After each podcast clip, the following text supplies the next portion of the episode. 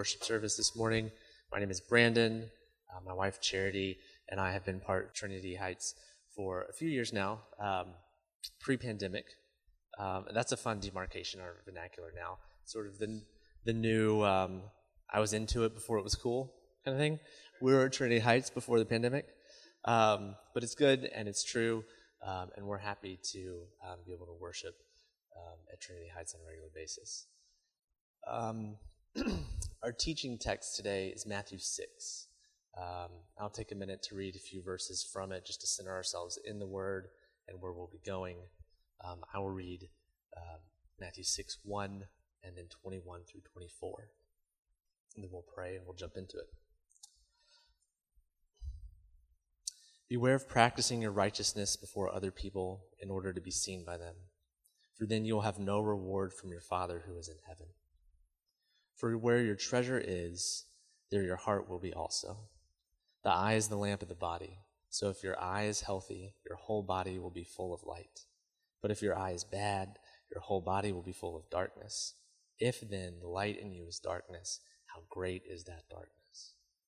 No one can serve two masters for either he will hate the one and love the other, or he will be devoted to the one and despise the other. Father, thank you for gathering all of us here today. Thank you for your presence. May we be saturated in the word, that we may know what it means to be filled with and to rest in the light of the Lord. In the name of Jesus, amen. So, we're in the middle of the Sermon on the Mount, Matthew 5 through 7. Um, we are on, I think, week seven of a 10 week series. Um, and if I, if I could succinctly sum up the entire Sermon on the Mount, I would probably say this is, is Jesus positing how we are to live out our faith for the glory of God in front of others. Um, it's, a lot, it's a lot of do's and don'ts, uh, but the crux of it, I think, is how we're to live out our faith for the glory of God in front of others.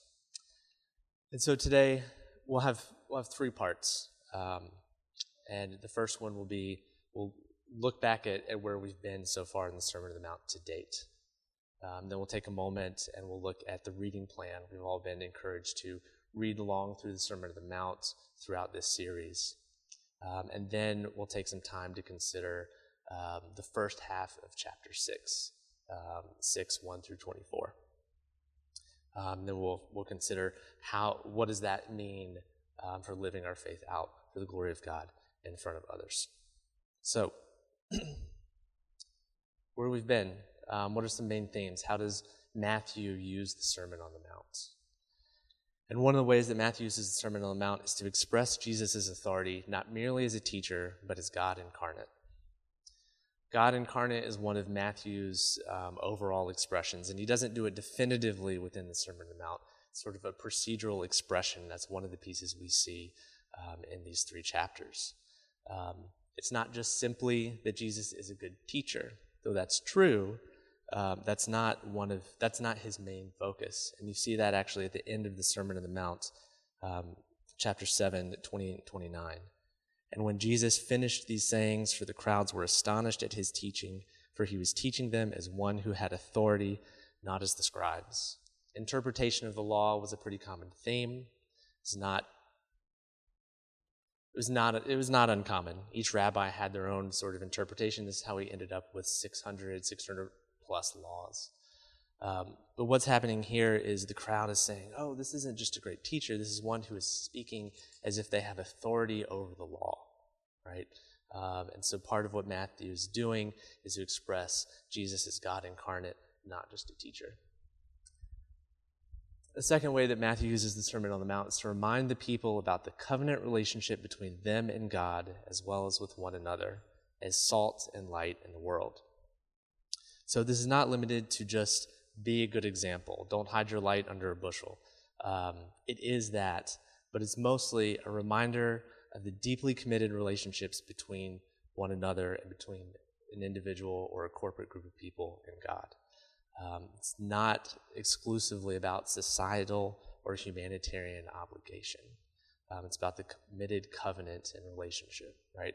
It's part of why Matthew has Jesus um, on a mountain. It's to remind us of those times in Israel's history. You've got Mount Sinai, Mount Carmel, Moriah, Olives, um, where the people of God met with God, right? So that's one of the aspects that's going on. One of the third themes we've explored is how Matthew uses the sermon um, to interpret the law, not to abolish and replace it, but to have Jesus fulfill the law as the full image of God, God incarnate, right?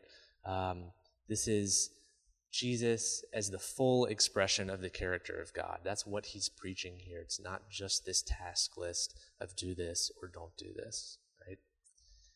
So, related to that, the fourth sort of fourth theme we've pulled out, or at least I've pulled out as it relates to chapter six.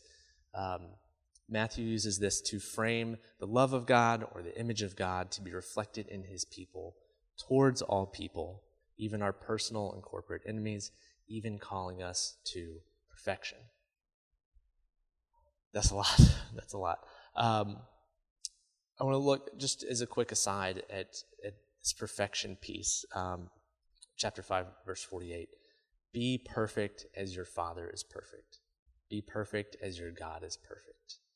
Um, I want to be clear. This speaks more about who God is than about you. Um, it's, it's a lot more about the faithfulness and the goodness of God than it about, is about your ability or inability to act perfectly or good. Um, if we think about it for a moment, uh, whoever or whatever your God can tend to be, whether that's um, money, sex, drugs, rock and roll, even healthy things um, like your kids um, or your family or education um, or even your health. Are any one of those things perfect? I want any any of the parents who are in this room look me in the eye and tell me that your child is perfect. um, that's one of the things that terrifies me about potentially having children is having all these little scamps running around and causing chaos, right? Um, but your education, right? Any level of education, any level of information, um, it will better you. But is it perfection? And then say the same thing about health. Um, Char- Charity and I moved to um, a fourth floor walk up. Anybody who's ever lived in New York has encountered a fourth floor walk up, and you know when you get to the top of that those stairs, you know your health is not perfect. Um, we we had a friend back during one of those lulls in the pandemic when we were allowed to like have people over. We invited a friend over for dinner, and um, we're so excited to see people that we like ran out and we like looked down the banister to like see her coming up, and we're so pumped. And no joke, she got to the second floor. She's breathing, and she leaned back against the railing for a good 15 to 30 seconds and just like took a break. Um, and then about an hour later, when she finally got up all the stairs, um, we and this is good for you to know in case we ever invite you to dinner. Um, don't come over. Um, we'll go and out onto the patio, and it's a trick because you come up to the top of the fourth floor, and then you go into our apartment, which is a duplex, and there's another set of stairs to the second floor where the patio is. Um, but anyway, um, none of none of these things that we tend to make our gods are perfect, right? And so the big piece in this um, Jesus being God incarnate, Jesus expressing fully the image of God, um, us being called to perfection. This says a lot more about who God is and how we are to reflect Him, right? So those are just some of the places that we've been. Um, good to remember. Um, hopefully, you will see how they connect to chapter six. Um, so, part two. Um, I went too fast. There we go. Um, part two. I want to talk about the reading plan for a minute. Um, we've encouraged everyone to be in Matthew, um, Sermon of the Mount, together as we go through the, the 10 weeks together. Um, one, it's a way that we all sort of bond over the text, we get it inside of our bones. Um, it's a really beautiful way for us to all connect. Um, I think we've been saying if you read one chapter per week, by the time we get through the 10 weeks, then you'll have read the Sermon on the Mount three, not quite four times. Um, or maybe you do it one chapter a day. I'm not going to do that math on the fly and embarrass myself. Um, but I want to talk about the reading plan a little bit because um, we want to teach people to read well. Not just so that you can be educated and intellectual with regard to socio political or socio religious impacts of faith, but so that you can develop your spirituality and your relationship with the Lord. Um, this section I call uh, in my notes the low hanging fruit section. Um, I don't know. In the fourth grade, we learned literary devices and how to interpret text, and maybe that stuck with you um, a little bit better than it did for me. But when I was 37 and going back into uh, uni, I was reminded of a lot of these little pieces that help us remember how do we interpret text, especially scripture. Um, so we're going to just reflect on a couple of those um, for your time in the Word on your own, and then it'll also help us see how we're just dissecting the first half of chapter 6. So, one of the first ones is the original text.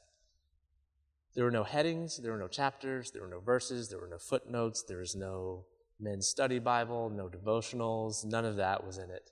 Um, it was just Matthew wrote, right? Um, I have one of these Bibles that it does thankfully divide it into the books. Um, and it's just, it's a great experience just to be able to just read through it and remember this was him writing um, in reflection, but also with purpose to express a few things. Um, I don't want to discount um, or mitigate the value of those headings, um, but I do want to say sometimes they're more of a distraction. Uh, they're not great as interpretational headings, but they're good sort of bookmarks. But this is the way that they were originally written. Also, keep in mind the original audience. Uh, Matthew was not writing to individuals. The printing press had not been released yet. Um, he did not know that Charity or Jesse or Raph or Ruth were going to read this maybe on a weekday morning over their coffee. What he did know is it was going to be read aloud to a collective audience. And so, one of the big pieces of that is as you're reading, there are oral cues. AU, not OR. Um, and there are natural breaks, natural cadences, right? So if, if any of you have played music, certainly if any of you have listened to music, I know you have, we did it today. Um, there are natural breaks. You know when a phrase is ending. You know when a new one is starting. Um, I, my background is in classical saxophone. I once had a cellist who was teaching me about phrasing within music, and one of the things she pointed out to me was that even for string instruments, um, there are these natural breaks that fit with how we breathe. Um, it's a similar thing within this text. And that's helpful because it helps us keep these themes together. It helps us know when sort of Matthew is taking a break, just like if you're reading any other sort of narrative. Um, related to that is the use of similar phrases to group key principles amongst particular applications. Right? Key principles amongst particular applications. The Sermon on the Mount can get pretty hairy. It is a lot of do this, do don't do this. A lot of people can think of it as a, checklist or task list. Um, some of these phrases you'll see, blessed are the so and so, for they. You have heard, but I say. And then in chapter six, whenever you X, right? Um, these are things that help us keep thematic pieces together and remember let's not get too bogged down in the particular application. Let's remember the larger general principle that's being taught here. Um, this paired with the sort of oral cues. Um, is anybody this person or know this person who can't get through the alphabet without singing the song? That's me. Um, and it's a, it's a little bit that. I'm not, uh, I don't want anybody to get it twisted and think that I'm saying they sang all of this. There were, of course, hymns that were sort of written into it. Um, but just like it's a little bit of A, B, C, D, um, you might have something like, Blessed are the poor in spirit, for theirs is the kingdom of heaven. Right? There's, there's this association when we have the oral part. So um, when you're spending time in the Word on your own, I may recommend reading it out loud. Um, helps with those. Um, similar to this, there are bookends. Um, there's a great example in um, the first half of chapter 6, and it helps us keep these sections together. Um, sort of starts with the general principle maybe has some practical applications, and then sort of circles back to that general principle at the end. Um, that helps us sort of keep pacing with what is Jesus trying to say? What is Matthew trying to teach us? Um, and then the last thing I'll say about sort of the reading plan, uh, keep in mind the setting. Um, and actually, this one's the Sermon on the Mount um, is is pretty interesting one, especially because the setting is the same for all three chapters. Um, though I guess there is some debate of was this one sitting or was this multiple sort of sermon sessions. Um, the way that Matthew has put it is framing three whole chapters, which we rarely have as one setting within the Gospels. But this one's interesting. Um, seeing the crowds, he, Jesus, went up on the mountains, and when he sat down, his disciples came to him. One, you, you have the mountain piece, right? You have um, not only sage wisdom from somebody up on high on the mountain who's sharing information, you have that association with the people of God meeting God, right? So it's part of that God incarnate piece. But also, seeing the crowds, Jesus went up. Seeing the people, he go, went to go serve them, he went to go teach them. It wasn't he held a conference and they came. Um, and then after the crowd and Jesus sits down, then the disciples come, right? So this is interesting because it tells us also about the audience. Who is Jesus communicating to? Who does Matthew see this message being communicated to? Um, it's all the people. You have the disciples who are the faithful, who, even if they don't believe in Jesus as God incarnate, they're behind what he's saying, right? They want to be fed off of that. And then you have the crowd. And the crowd is everyone else. It's the hesitant, it's the voyeurs who are like, oh, what's he going to teach about? Who is this guy? Um, it's the hecklers, it's the opponents. And all of these pieces of the setting aren't just geography and characters. Um, it grounds it in a whole different level. I mean, if you think about preaching love your enemies and you see your opponents in the crowd, you're like, oh, you're going to hold, hold me to that later. um, or if you've got your disciples beside your opponents, there's probably a lot of grumbling and a lot of side eye, but it grounds it in reality of this isn't just good moral teaching. There is reality to this um, that goes a little bit deeper, right? And the other piece of this, um, which sort of just mentioned, he's preaching to all the people. This is all of humanity, right? Um, and if we take this as Jesus is, is teaching all these things so that we may reflect the image of God, again, it's not just the disciples, it's all of humanity. We all have this vocational calling to reflect the image of God, and Jesus is saying, This is how you do it, right? And so we see that in six. So the setting is extremely important in these types of things. So, a few pieces in the reading plan um, for when you're when you're home or just before Tuesday and your community group, and you need to remember what did we talk about or what are we going to talk about. Um, these are a few pieces. So, with those two parts, um, we'll focus on Matthew 6. Um, Matthew 6 1 opens with a general principle, just like we talked about a second ago. Um, the general principle Beware of practicing your piety before others in order to be seen by them, for then you have no reward from your Father in heaven. Right? If Matthew stopped there, you have enough information. Right? The practical applications in 6.2, 6.5, 6.7, 6.16, these are really useful. These are the one, four, three or four that, that Matthew wrote down of Jesus. But the general principle is you have enough. There's a thousand applications that you can think of in your own life. Um, but what he does is he then puts up four applications. Whenever you give alms, whenever you pray, when you are praying, whenever you fast, right? Some of those similar phrases to keep these themes together, right? And then he finishes it with, I called it an epilogue. I don't know if that's right. Um, it's what we'll use today. And he has three different sections of repeating the general principle, right? Do not store up. Um, the eye is the lamp of the body. So if your eye is healthy, your whole body will be full of light. But if your eye is unhealthy, your whole body will be full of darkness. If then the light in you is darkness, how great is that darkness? And then no one can serve two masters. Um, he will love one and he will despise the other. Just really simply three different ways of saying his opening statement. This is a bookend, um, and this is why I argue that the second half of chapter six actually blends better with seven. Um, but he ends in he ends this section with no one can serve two masters um, because the particular applications are dichotomies that express pride versus humility, right? Um, I'll, I'll, read. Let's pick one. Um, let's do alms, right? Um, Thus, when you give to the needy, sound no trumpets before you as the hypocrites do in the synagogues and in the streets, that they may be praised by others. Truly, I say to you, they have received their reward. But when you give to the needy, do not let your left hand know what your right hand is doing, so that you are so that your giving may be in secret, and your Father who sees in secret will reward you.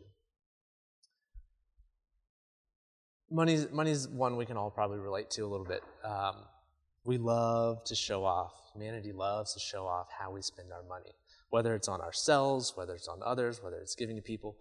Um, our love for showcasing how we spend our money is exactly why humanity invented those car rims that keep spinning even when the car is sitting still. Have you seen those? I think I think they're fantastic. Um, and if you've ever if you've never seen them, look up um, it, almost any hip hop video from the early 2000s, and you'll see them. Um, but that we love to showcase our money, right? Um, and it also reminds me of tipping baristas. Um, if I get to, I get, to, I love this. I get to think about it from both sides of the counter. Um, if you you have your your regular coffee every week, right? You go to your local coffee shop and you stand in line and there's that salty barista, and you want to curry favor with them, and they're, they're salty because they've been up since four in the morning, and they've had to encounter a hundred people who haven't yet had their coffee, right? It's not about you, but you feel like it is. Um, and so, in, in order to curry favor, you're like, oh, I'm going to tip them and show them I appreciate them for getting up, for giving me this coffee. But every time you tip, their back's turned, right? They're getting your coffee, they're getting your pastry, they're steaming your milk, whatever it is. So over time, you realize, oh, I'm going to hover that dollar over the tip jar. I'm going to keep my finger right over that button, right? And I'm going to wait until they start to swing back around, their peripheral hits that dollar, and then I'm going to pretend I was in the movement of putting in there. Whose move is that? You don't have to confess.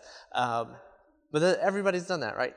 And so you think you're smooth when you're doing that. The person in line behind you is thinking, oh man, I was going to do that. Now I have to wait another day. The barista is like on to me.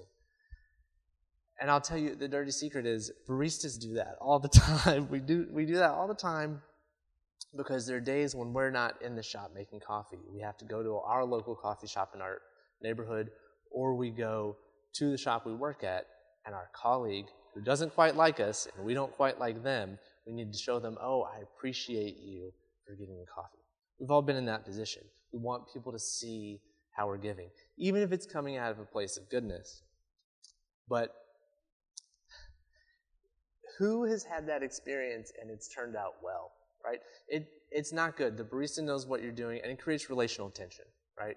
If there's a way to create relationship with your barista and show appreciation, it's through building a relationship with them. Um, don't force it though; they hate that. Um, and and the whole thing is because this relational tension becomes comes out because this is pride over humility. It's self exaltation over exaltation of God and service of others, right? And as stewards of the image of God, we, humanity, um, are called to live for the glory of God, not ourselves, right? And that's the whole point of what's going on in here in six. Um, it's not purely about obedience, right? We mentioned this is a little bit of a task list, a little bit of do's and don'ts. It is a little bit about obedience, um, but most of this is for our own spiritual health and relational health, right? It's for the good health of our spiritual well being to put on the character of God and to live it out in our private lives and our public lives. Um, and the whole point is if you don't have it in here, you don't have it. If you don't have it in your heart, you're not going to have it in public. And we saw this in chapter 5, right? And this is previous text informing new text. Um, if you have lust in your heart, lust in your eyes, right? You've effectively committed adultery, right? What is in your heart is your treasure. If you have anger in your hearts towards your brother, you've effectively murdered them, right? What is in your heart is your treasure. And so, in these, in these situations, giving alms, praying, fasting, storing up treasures, if you are only giving publicly, you're not giving. Um, if you are only praying to be seen or to teach others through prayer, we've all been victims or, or committed that crime of passively aggressively teaching people through prayer, right? Then you're not praying. Um, if you're only fasting when people see that you are suffering, um, you're not fasting. Um, you're not chasing God. And if you're only storing up physical goods, then you're just chasing after the wind, right? these are the things that Jesus is saying. Um, if our actions are habitually centered on vanities, then we're missing the true glory of life. We're missing out on the character of God in our lives. Our, our private lives are a great barometer of our spiritual health and for finding the attitude that Jesus is seeking for us. And the attitude that Jesus is seeking for us is the character of God to be reflected in our lives and to ensure that we have it in our private lives. Because if we don't have it there, we're not going to have it in public. We're not going to have it in our interactions with others and in our covenantal relationships with our friends, our families, our enemies, and our God. So, back to that original question of how do we live our lives for the glory of God in front of others? You put on the character of God in private. Um, put it on in private so that you have it in front of others for the glory of God and for the fulfillment of love breaking into a violent and chaotic world. Let's pray. Father, thank you for your presence with us today and in every day to come. May your heart be our heart, and may we rest in humility, ever chasing your character. May the goodness, may your goodness be manifest in the world, and may we partake in the expressions of your love in our city.